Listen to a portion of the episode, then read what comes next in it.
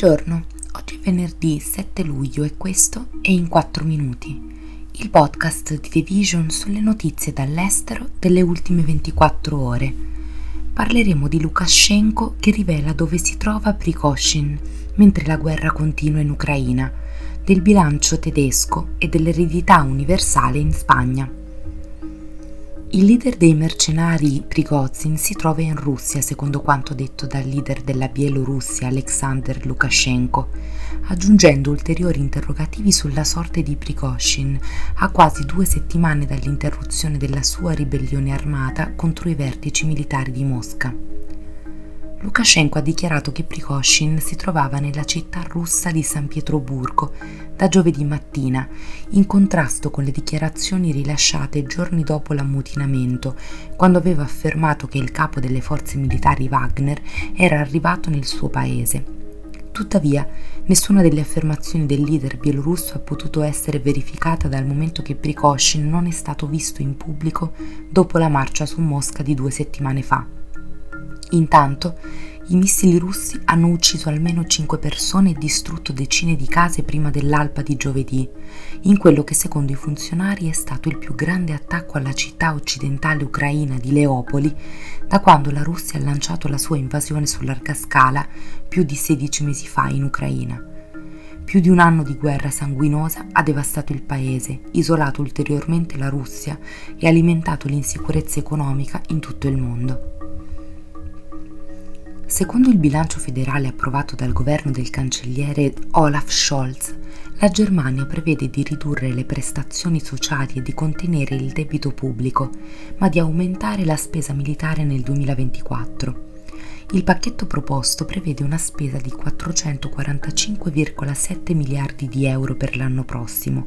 con un calo di circa il 6% rispetto a quest'anno e l'assunzione di un nuovo debito di soli 16,6 miliardi di euro, con un taglio considerevole di oltre il 50%. Il bilancio dell'anno prossimo sarà il primo a tornare al limite di indebitamento imposto dalla Costituzione del Paese, da quando è stato sospeso all'inizio della pandemia. Rimanere entro questo limite significava tagliare le spese nei, nei prossimi due anni per tutti i settori tranne quello militare i fondi destinati alla difesa aiuterebbero la Germania a rispettare l'obbligo, in quanto membro della Nato, di spendere almeno il 2% del prodotto interno lordo per le proprie forze armate l'anno prossimo. Christian Lindner, ministro delle finanze tedesco, ha presentato il bilancio come un ritorno all'austerità fiscale per la quale il suo paese è noto, ma i critici hanno spiegato che continuare con forti tagli al di fuori del settore militare limiterebbe la capacità della Germania di rimanere una potenza industriale competitiva a livello globale. All'interno del programma elaborato dal governo spagnolo per affrontare la disuguaglianza sociale è stato proposto un fondo di 20.000 euro chiamato Eredità Universale,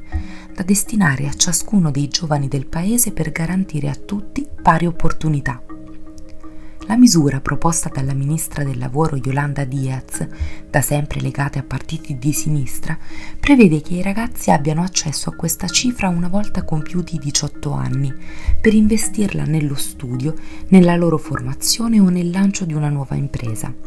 Secondo le prime stime, l'iniziativa costerebbe al governo 10 miliardi di euro, che verrebbero raccolti tassando maggiormente i più ricchi, per creare una situazione di concreta equità sociale.